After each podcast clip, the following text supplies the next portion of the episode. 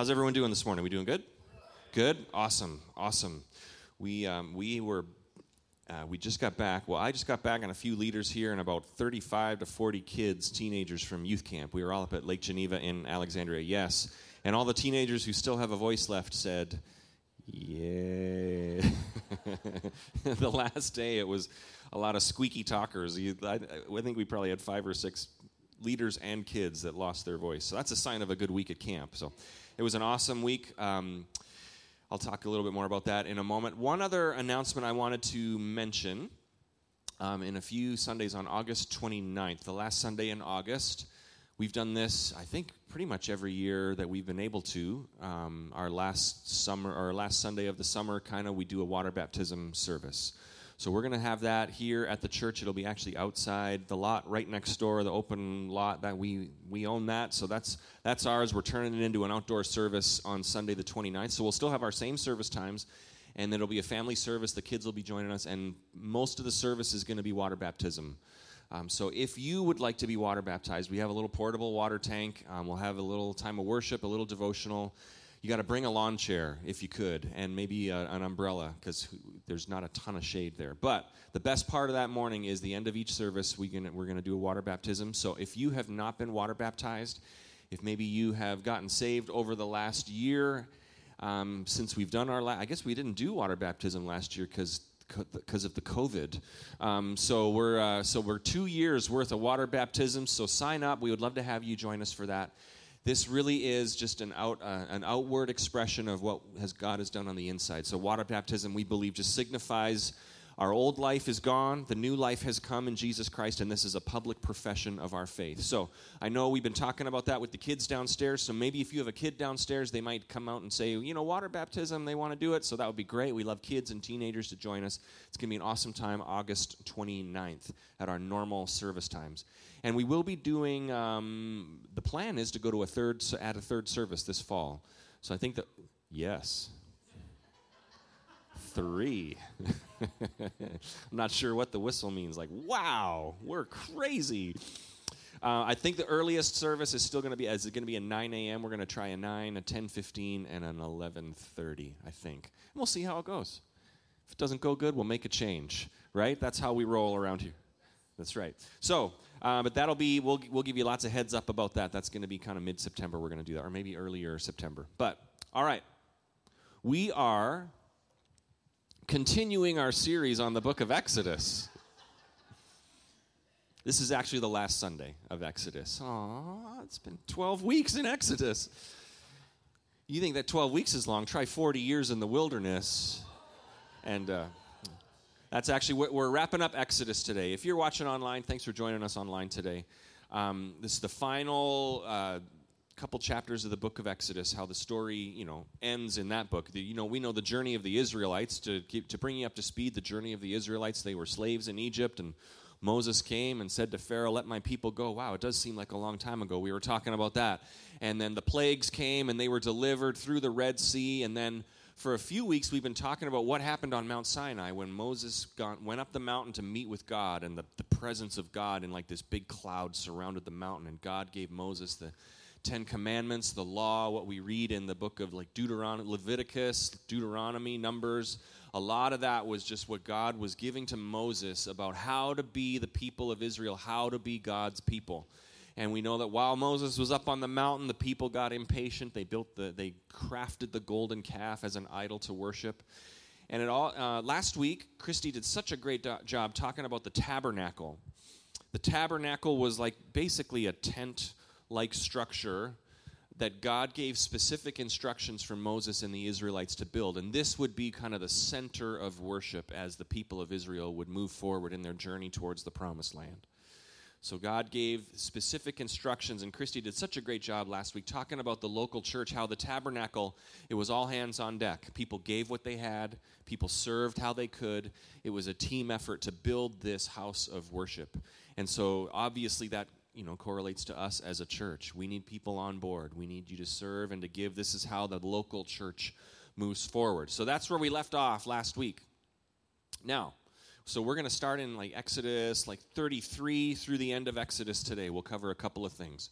So, really, the idea of the tabernacle was that this would be where people would go to give offerings, to worship. This would be where they would go to do those things. Now, I want to start out with a verse. This is as Moses is kind of getting ready to come down off the mountain, Mount Sinai, in Exodus 33, verse 3 and 4. And this is the instructions that uh, God gives to Moses. And it says this Go up to the land flowing with milk and honey. In other words, go to the promised land that I have promised for you. And then God says this But I will not go with you because you are a stiff necked people, and I might destroy you along the way. That sounds like a dad, the start of a road trip to the kids. I think I'm going to Uber my way to, to Yellowstone, kids, because you're going to drive. I might destroy you along the way. When the people heard these distressing words, they began to mourn. So, all of this that Israel has been brought through, Pharaoh and the plagues and the Red Sea, and now they're on the mountain, and they and they think at the time they think they're just a few weeks away from entering the promised land. We know in hindsight that it took a lot longer than that. And now all of a sudden, God is saying, I'm not going to go with you. I'll send an angel to go with you. But because of your disobedience, I'm worried that I might just destroy you. I'm, the righteousness and holiness of God might just destroy these people. But the people begin to mourn. And then Moses says these words to God in Exodus 33 15. He says these words, which really are kind of the theme of our sermon today. If your presence does not go with us, do not send us up from here. God hears the mourning of the people. The people are mourning, and Moses makes this plea to God God, you have brought us so far. We don't want to go if you're not going with us. We don't want to go if your presence is not with us. We don't want to build this tabernacle and make all these offerings. If it's not with your presence, we don't want any part of it. And so, because of the prayers of the people, because of the cry of Moses, this is what happens in Exodus 40, verse 34. This is actually the last few verses of the book of Exodus. That's how you know we're getting close to the end here, right? Exodus 40, verse 34. Then the cloud covered the tent of meeting or the tabernacle that Christy talked about last week. So, this cloud that was over the mountain, it covered the tabernacle or the tent of meeting, and the glory of the Lord filled the tabernacle. Moses could not enter the tent of meeting because the cloud had settled on it, and the glory of the Lord filled the tabernacle. In all the travels of the Israelites, whenever the cloud lifted from above the tabernacle, they would set out. But if the cloud did not lift, they would not set out until the day it lifted. So the cloud of the Lord was over the tabernacle by day, and fire was in the cloud by night, in the sight of all the Israelites during all of their travels. A couple of key things there. I love how this I love that this is the end of the book of Exodus. I love that it really culminates in this moment. We're on a journey to the promised land, but God, we need you with us every step of the way. We need your presence here. And God, in his faithfulness, in such a visual way. I think it would be so cool to be there and you have the tabernacle, this tent structure that they had built and designed and set up, where the presence of God was visible, like this cloud that had descended on it. That's got to be pretty reassuring in those moments. I think I in going through difficult seasons in my life, it sure would be great if it was like, oh, there's the cloud of God. There's the God cloud. We know that God is with us cuz look, there he is. And then at night, a fire from within the cloud. That's pretty awesome. That would be great. And it goes on to say, and this was not, you know, they weren't in the promised land. So really, this tabernacle, this tent of meeting that they built was designed to be, you know, torn down and packed up and let's carry it to the next spot. And whenever the cloud would lift, they would say, well, it's time to go. That would also be pretty handy, right? A visible, you know, cloud, the God cloud moves, and we're like, well, let's go over here because this is where God is going. How many of you think that would be pretty sweet if you're looking for the direction of God, like, there it is, let's go, right? Oh, it stopped, we're going to stay. And it's also, anybody ever been a part, well, we were kind of a portable church, even though we're, we were meeting at the Methodist church just down the road. Anyone been a part of a legit portable church where it is, you know, the Sunday morning, the trailer pulls up, the middle of February, all the gear is ice cold. You can't turn on the sound system for like an hour until it thaws out. You start playing the instruments and they're like frozen, and the, the lock is always frozen solid on a February morning in Minnesota. Those were those are good days, right? That's kind of what Israel is doing here on a on a they're they're a portable church. So the idea is God is going to lead them to the promised land. They're going to bring the tent, the tabernacle with them, and whenever the glory of God, the cloud of God moves, they're going to follow. And I love that the last words of Exodus were God answering the prayers of the people who said, We need your presence. If your presence isn't with us, we don't want to go. If your presence isn't with us, we don't want any part of it. I think this needs to be the cry of our lives, the cry of our hearts, for our families, for our church. God, if your presence isn't there, we don't want any part of it, right? If your presence isn't there, we don't want to go. We need you. We need to be close to your presence. It's about the presence of God. Even God, if it seems like a good idea, and this could be describing some of your lives today, heading down a path where you're like, it seems like a prosperous thing, a great idea, a, a huge victory, a total win. Our cry needs to be, but God, if it's not you, if you're not in it, if your presence isn't going with us, we don't want any part of it, right? We need your presence. And on the flip side, if it's a big, risk or a step of faith or a really difficult season that you're walking into or something challenging, something invisible that's going to get no recognition and nobody's going to recognize how you are serving. And all these things, or maybe something that other people are going to question. You have a, God dream in your heart that you know you're going to move forward in, and you know other people are going to call it into question. All those things go by the wayside if we say, But God, if you're in it, if your presence is there, amen? If your presence is there, we'll go. We're in. We're all in. I want this to be the cry of our church the years to come. God, whatever you want for us, if your presence is there, we're in, right? This is the cry of our church. This needs to be the cry of our families. We were up at camp this week, um, and actually, my voice is feeling like it was going. I was up there as the camp pastor, so I wasn't the preacher. People asked me all week, like, "What do you, what do you do as the camp pastor?" And I said, "That's a great question." Um, I led the pre service prayer times in the evening, and then my role was kind of during the altar times in the evening services just to kind of be the pastor there case anything went a little squirrely or thing kids needed some encouragement to eventually go to bed or something like that. You know, some of some kids, in case they're like pre- pretending it's a huge God moment, just wait until past curfew so they can sneak out. No, nobody did that, but that was my role. But it was a great, it was a super fun week. It was great to see our young people at Homestead Church grow in their faith. And I, if you had a kid up at camp, I just got to say, our group of students was awesome. And our leaders that we sent were awesome. It was a challenging week. Um, Brooke Maxwell, um, woo, Brooke, was terrible. Everyone wooed for Brooke before I said anything. She was like the head counselor, so her job was much more difficult than mine. Any issues that came up, she was one of a few different head counselors. I'm just going to say this. This was the week, there's four weeks of youth camp up at Lake Geneva.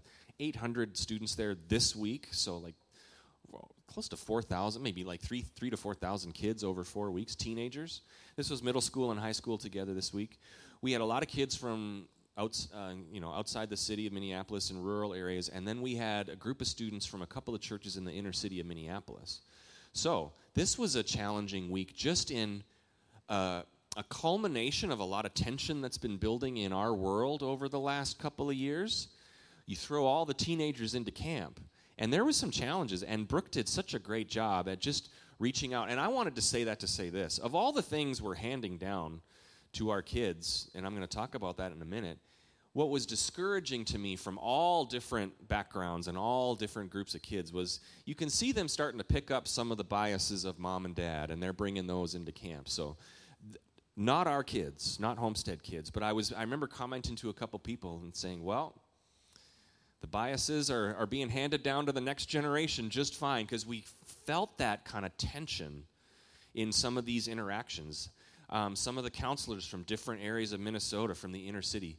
I loved that this was an opportunity for these young people of all different walks of life just to come together, to rub shoulders with one another, and hopefully, through the work of all the leaders and Brooke especially who was really diving into the weeds in a lot of these tense situations hopefully we were able to just say listen we're all the same in Christ we are all one in Jesus Christ so that was a huge part of our week. It was a challenge, it was rewarding. But on top of all of these things, it was so good to see the youth of Homestead and the youth of Minnesota, in addition to all the fun and all the games and all the good stuff we were doing, to just experience the presence of God in a deep way, to spend time at the altars experiencing the move of God. We had people from our church, young people, teenagers, and we've got a couple of teenagers that you know, over the last few months have wandered into youth group just because they live in the area. They don't have any church background. So some of those camp services, I went up to a few of them. I said, How was that? Have you ever experienced something like that? They're like, Uh uh And they had a lot of questions. Um, but it was so fulfilling just to see those moments where these young people are learning what it means to be in the presence of God. Um, you know, there wasn't the, the pillar of cloud or the pillar of fire, but young people who were saying to me at the end of the altar services, I felt like God was speaking to me, and I went and I was obedient. I went to talk to somebody because God told me to go talk to them, and I think it helped. Just really practical ways that God is speaking to our teenagers. So on top of everything else we're handing down to our kids, I love that it is there's an environment where we're teaching them to hear the voice of the Holy Spirit, and I want us to do that more and more as a as a church. So, all that to say, camp this week it was a similar. I, I loved that it was an experience like the Israelites were experiencing as they were on the journey to the promised land. We need your presence, God. We need your presence. If there's not your presence there, then everything we're doing is a waste of time. Exodus, the book of Exodus ends with the tabernacle or the tent being constructed, and this housed the presence of God. This was, in the Old Testament, it was if you want to go where God is, that's him over there. Look for the cloud or the pillar of fire. Go into the tent. Go, you know, they had the Holy of Holies, the area in the middle of the tabernacle where Moses couldn't even go in because the presence of God was so thick and the unrighteous unholy people can't stand in the presence of God. Once a year, the high priest would be allowed to go in there and make a sacrifice. And on the outer courts was where people would go and offer their sacrifices. This is how it worked for generations.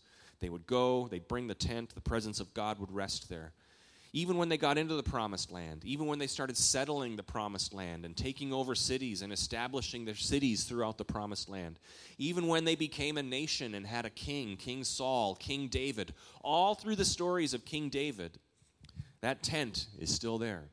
That's where you go to meet God.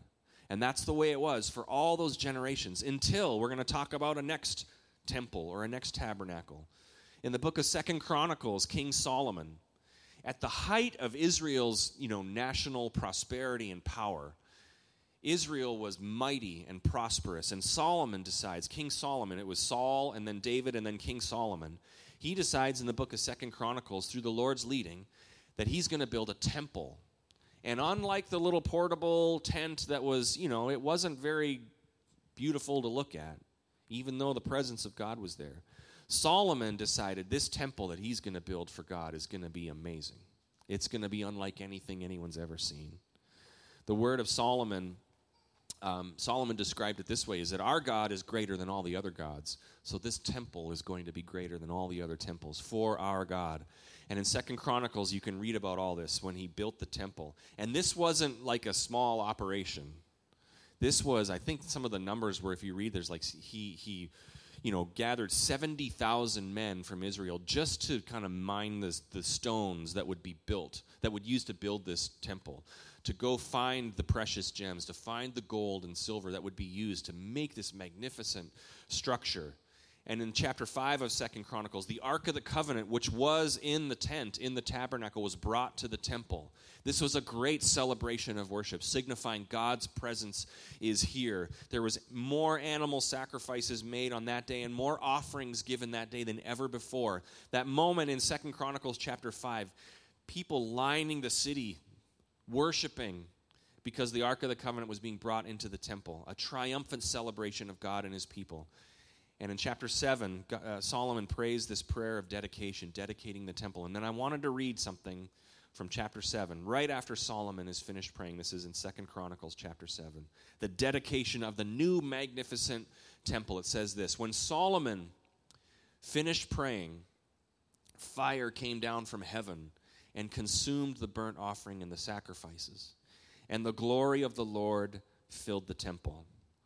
What a great moment that would be, right? The cloud of the presence of God that had been over the tent now moves, and the glory of the Lord fills the temple. The priests could not enter the temple of the Lord because the glory of the Lord filled it. When all the Israelites saw the fire coming down and the glory of the Lord above the temple, they knelt on the pavement with their faces to the ground and they worshiped and gave thanks to the Lord, saying, He is good, His love endures forever. I love that in that moment. So we've seen the journey from Ex- the end of Exodus with the tabernacle, all through the wilderness and all through the promised land, now establishing their center of worship in this great temple, this magnificent temple, unlike anything that had ever been built. But I love that up until that moment when the presence of God came, it was just a building. It was just a building. It was, again, like the cries of the Israelites back in Exodus God, we need your presence. Without your presence here, this is just a building. I think about that as I was studying this week about this building, our church. We did not have 70,000 men to mine the precious stones to build it out. There was a couple of days where it was me and a couple other people laying tile in the cafe and figuring out how to do it as we went along. Some of those days. Um, but this was a great, I love this building. I love that this is in the center of our community. I love that it's a place that the people of God gather. But without the presence of God here, without the presence of God moving in this place, it's just a building, right? Without the presence of God here, we're just, you know, we have services, we sing songs, we gather together, we we try to meet needs in our community, but it is about the presence of God. As it was for the Israelites coming out of Egypt, so it is with us. God, if your presence doesn't go with us, we don't want any part of it. But if your presence is with us, Lord, we will follow, we will obey, we will take great steps because we need and long for your presence. So we're kind of going through a journey of the temples in the Old Testament. So we started with the tabernacle in Exodus, went to the temple that Solomon built, and that temple was the center of worship for many, many generations. That was the place where you would go meet God. You would go, you would see the glory of God. You couldn't go into the Holy of Holies because God was too righteous and too holy. But that was where you would go to make sa- sacrifices to offer your worship. For generations, that's how it was. But that temple, temple didn't last forever. Many generations, Solomon's temple was destroyed by Babylon. And you can read about this, you know, the, at the end of Second Chronicles when Israel was finally led into, well, not led into, but they were conquered by Babylon and sent into exile. God's people sent to Babylon. The city was destroyed. The temple was destroyed. Now, to the Israelites, seeing the temple destroyed was a sign that that was where God was. And now it's been destroyed, so clearly God has abandoned us. Clearly, God is not with us. This was a low point, and that temple was destroyed. And all the valuable things, all the silver and gold, and all the you know sacred things that they had in the temple were taken away into Babylon. If you've read the stories in the book of Daniel, there's that story where the king of Babylon, Belshazzar, throws this big feast. Um, and then he says, You know what's going to be great is if we go get all the sacred things that were in Israel's temple, and they bring all the gold and silver and all the, all the precious things. And that's when the hand writes on the wall. That's when the Belshazzar, you know, his fate is sealed in that moment. Well, those were all the things from the temple, Solomon's temple, when it was destroyed. So this temple was destroyed. Israel was in exile. There was no temple until 70 years later when Israel was allowed to return and rebuild. And a guy named Zerubbabel, say Zerubbabel, Zerubbabel, a guy named Zerubbabel builds a new temple. And we can read about this in the book of Ezra. Nehemiah, Ezra, those books are like after exile when Israel is allowed to go back and rebuild the city and rebuild the temple. And this is what it says in Ezra chapter 3, verse 10. This is as they are starting to build the new temple. It says this When the builders laid the foundation of the temple of the Lord, the priests in their vestments and with trumpets, and the Levites, the sons of Asaph, with cymbals, took their places to praise the Lord as prescribed by King David of Israel so many years ago. With praise and thanksgiving, they sang to the Lord, He is good. His love toward Israel endures forever, which is exactly the words they sang when Solomon's temple was dedicated. And the people gave a great shout of praise to the Lord because the foundation of the house of the Lord was laid. But then get this. But many of the older priests and Levites and family heads who had seen the former temple, Solomon's temple, they wept aloud when they saw the foundation of this temple being laid, while many others shouted for joy. And it goes on to say that the shouts of joy and the weeping of sorrow could not be distinguished between each other. Now, why are some people crying and some people are cheering. Well, the younger people, they don't know Solomon's temple. All they've known is exile in Babylon. So now they're allowed to return and they're building a temple where God's presence is going to be. That is a cause for celebration. But the older people, they remember Solomon's temple. This new temple isn't going to be as grand as Solomon's temple. They don't have a lot of stuff. There's not a lot of silver and gold to be found. There's not a lot of people back yet to build this. This is going to be a more modest temple. And for them, because they had seen the glory of the former temple, they were saddened. And they said, This isn't going to be anything like the old one. This isn't going to be anything like what we used to have. The reason they were sad because there was this discouragement in their heart thinking our best days are clearly behind us because that temple was grand and magnificent and this one's it's going to be fine but it is not like it used to be. This is discouragement for those older members of the Israelites thinking our best days are behind us. But then let's read there's a prophet named Haggai and he's got a book in the Old Testament. God is speaking through him to the people, to the Israelites who are building this temple. He is speaking to that discouragement. He is speaking to that idea that, that because this new temple isn't going to be as grand as our old one, that means our best days are behind us. Now, this is a word, I'm going to read these words from Haggai chapter 2. This is a word for anyone here today who feels discouraged, who feels defeated, who feels like the work is too difficult or work is too insignificant. Anyone who feels today that maybe your best days are in the rearview mirror. God speaks through the prophet Haggai to the Israelites, and I believe that God speaks through the prophet Haggai for you and me today. And this is what it says in Haggai chapter 2, verse 3. It says this Who of you is left who saw this house in its former glory? How does it look to you now? Does it not seem to you like nothing? God is acknowledging their, you know, sadness. But now be strong, Zerubbabel, declares the Lord. Be strong, Joshua, son of Jozadak, the high priest. Be strong, all you people of the land, declares the Lord, and work, for I am with you, declares the Lord Almighty. This is what I covenanted with you when you came out of Egypt, and my spirit remains among you. Do not fear. Then, verse 6, it says this This is what the Lord Almighty says. In a little while, I will once more shake the heavens and the earth, the sea and the dry land. I will shake all nations, and what is desired by all nations will come. And I will fill this house with glory, says the Lord Almighty. The silver is mine, and the gold is mine, declares the Lord Almighty. The glory of this present house, the one they were building, will be greater than the glory of the former house, says the Lord Almighty. Amen? And in this place I will grant peace, declares the Lord Almighty. What great words for a discouraged people. Amen?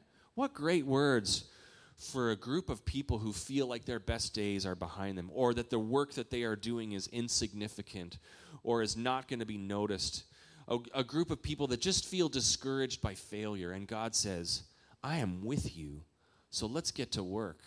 I am with you, so do not fear. Do not fear what lies ahead. The work you are doing is good, not because the structure is going to be anything magnificent, but because the presence of God. Like the Israelites in Exodus that said, God, we need your presence. Like Solomon in the magnificent temple and said, God, we need your presence. Now these Israelites are hearing from God, My presence will be with you, even here, even after all you have been through. So do not fear. The days ahead are going to be greater than the days behind. The days in this new temple will be greater than Solomon's temple, right? Because God is present and God is working and God is moving.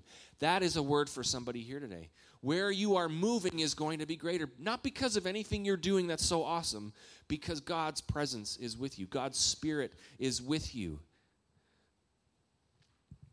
Through any season of defeat and trial, through times when you've messed up, the word of God through the prophet today is get to work. My presence is with you. There are great days ahead. My spirit remains among you. Do not fear what lies ahead.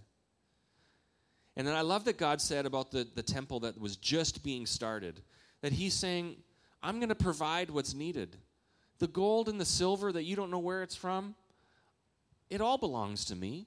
All the resources you're going to need to build this temple, it all belongs to me. I will provide if you're wondering if the glory of God is going to be present, I will shake the heavens and bring my glory. God's presence will be there. And what else matters? Amen? What else matters? So you see the theme here. It doesn't matter the circumstance. whether a portable tent tabernacle or a magnificent temple or a new temple that's not going to be anything like the old one. None of those things matter. Whether you're walking through seasons of victory or defeat, you are feeling this burden of shame over your past, or you're going through something that you're not sure how you're going to get through it. None of those things matter when you are in the presence of God, when God's presence is with you. When we were uh, working on this building, I prayed that very scripture over this building a number of times. Those words we just read, and I will shake the heavens, and God will bring the people and the silver and gold are mine. We didn't have a lot of silver and gold in our remodel, but the tile and the lumber are mine. The paint is mine. I will provide. And God provided in amazing ways. Even times when we felt like the project had come to a standstill and there was delays and cost increases and we were thinking, man, how in the world are we going to do this? I prayed these verses that over and over and over again. God, you are building your house. You are the one providing. And more than a finished building, my prayer was God, fill this house with your glory, fill this house with your presence. May our days as a church, may the glory of this house be greater than anything we've come through as a church. This was my prayer. And then the last words that we read there, and in this place I will grant peace. Well, that is awesome, right? I want this to be a house where people come and that God meets them with peace in the midst of the storm. I love those verses. I prayed those over this church so many times. And here we are in this building. And what makes this place great? It's not my outstanding tile work down in the cafe. If you look behind the counter, you'll say an amen to that. That didn't quite didn't quite line up at the end there. I said, Lord, this is your tile. You're, you're doing it. No. Uh, what makes this place great? People are great. All the activities are great. But it is the presence of God. It is the presence of God. So, this second temple that Zerubbabel was built, building, it stood for many generations. It stood all the way up until the time of Jesus and the ministry of Jesus. So when you read in the Gospels when Jesus was in the temple, it was that temple that Zerubbabel built. It stood for a lot of years. Jesus and the disciples, when he's turning over the tables, it was in this temple. But that temple's not there anymore. Um, in the year 70 AD, so about 40 years after Jesus was in that temple, the Roman Empire came and destroyed that. It was during a lot of years where there was great persecution for the first century church. And the Roman Empire, who had, who had been in power all through the years of Jesus' ministry, finally had had enough with these first century Christians and unleashed this uh, tragic, devastating persecution on the first century church and destroyed that temple. Um, so there is no temple anymore. If you go to Israel, there's not a nobody rebuilt that temple. Um, there is no building on the planet anymore that houses the presence of God, and that's good. That's a good thing because. And now the rest of the story. That's okay because that day when Jesus died on the cross, there was a very significant thing happened. Back when the temple was still standing and Jesus was on the cross, when he died, what happened? It says the veil in the temple was torn.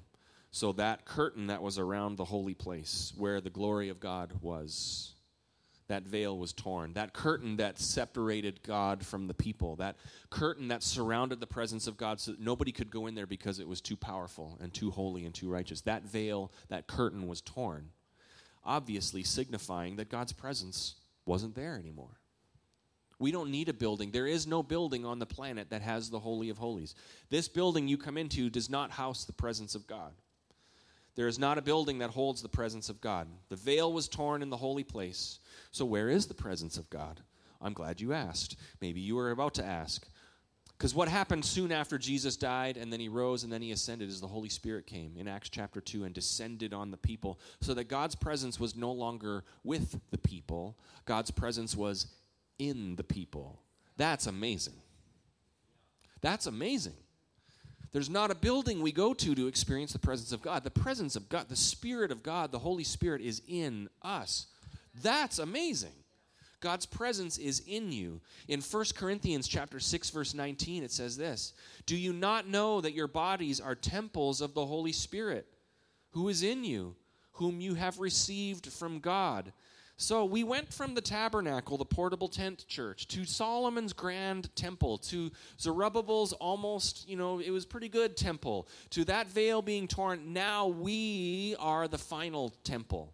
We are the final temple that has the presence of God in us, the glory of God in us. God's presence is on the move again, and not in a tabernacle in Exodus, but in us, impacting the world around us. So I want you to think about that for a minute.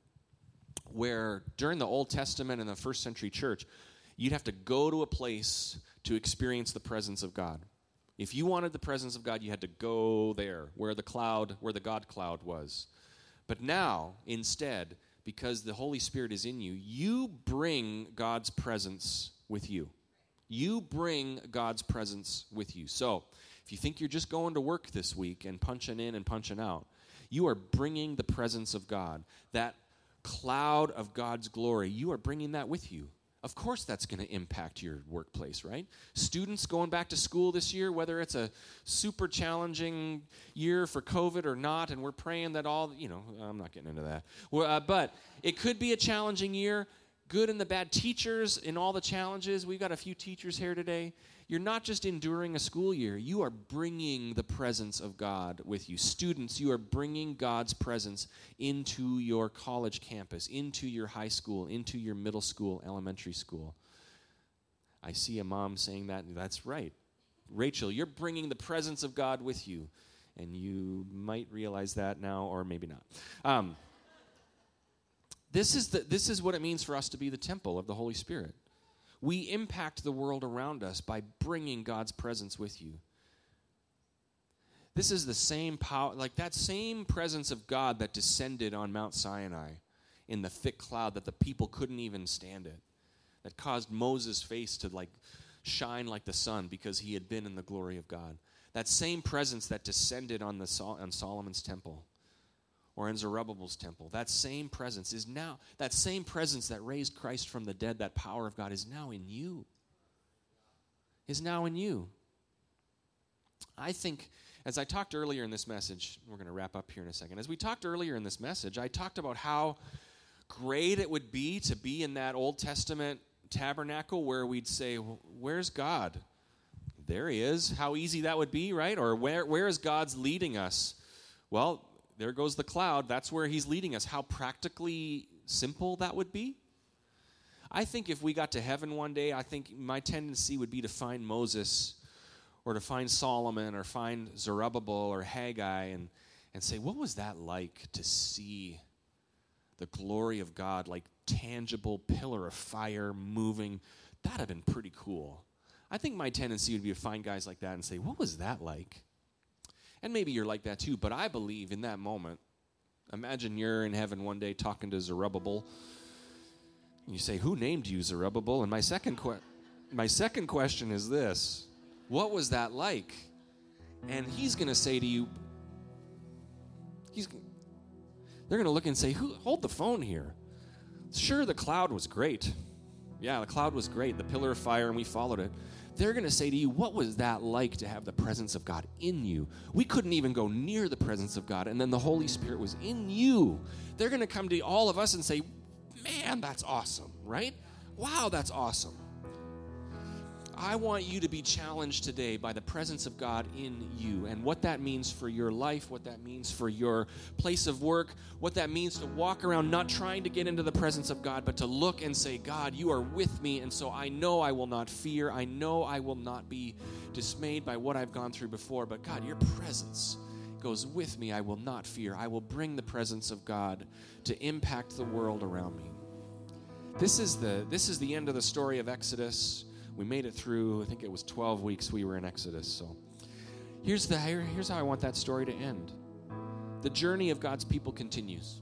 That's you. We carry the presence of God with us. So I want us to be mindful of that and to just impact our world with the glory of God, right? To not be afraid, to not think our best days are behind us, but to say, My best days are ahead because the presence of God goes with me. Amen? And He is going to use me to impact our world. Let's pray together. Holy Spirit, we recognize your presence in our lives. And there are so many days, way too many days, that we just take that for granted or we forget all about it. We just think we're going through our days as normal, routine, just getting through the week.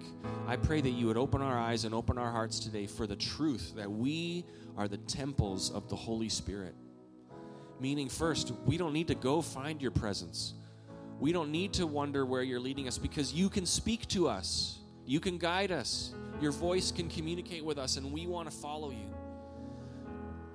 Help us to walk in the knowledge that your presence is with us. And also, Holy Spirit, help us to know that when we go somewhere, when we talk to someone, we are bringing the presence of God with us. Help us to move past this idea that we have to get uh, get into church or get people into church to experience God's presence. Help us to recognize we are the church. We are the temples. We go and impact our world. We bring the peace of God with us where we go. I pray that we would walk in full confidence of that this week. Help us to grow in the knowledge of your presence. I pray for those who are here who would love to hear your voice of direction and they just don't know how to hear your voice. I pray that you would speak this week. I pray that each of us would take enough time this week just to be still and quiet and pray. And Lord, we know that you're going to speak to us. We know that you're going to guide us. And so I pray that you would do that work in each of us. I pray that you would do that right now. Let's just take a minute and allow God to speak.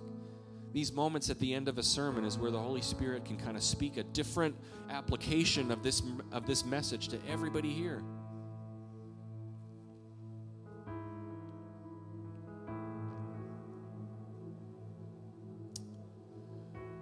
Lord, we want to hear your voice. We want to know your presence. We want to go where you lead us. Because if your presence doesn't go with us, then we don't want any part of it. We thank you that you are the never failing God, the, the, the, the, words that those Israelites sang every time that the temple was dedicated. You are good and your love endures forever. You are good. You are good. Our best days are ahead because you go before us and you go with us. Seal that in our hearts today. In Jesus' name we pray. And everybody said, Amen. Amen. Thanks for being here today at Homestead Church. If you'd like someone to pray with you, we're going to have some prayer team members up front. Otherwise, if you are new, I'd love to meet you after the service. God bless. Have a great day.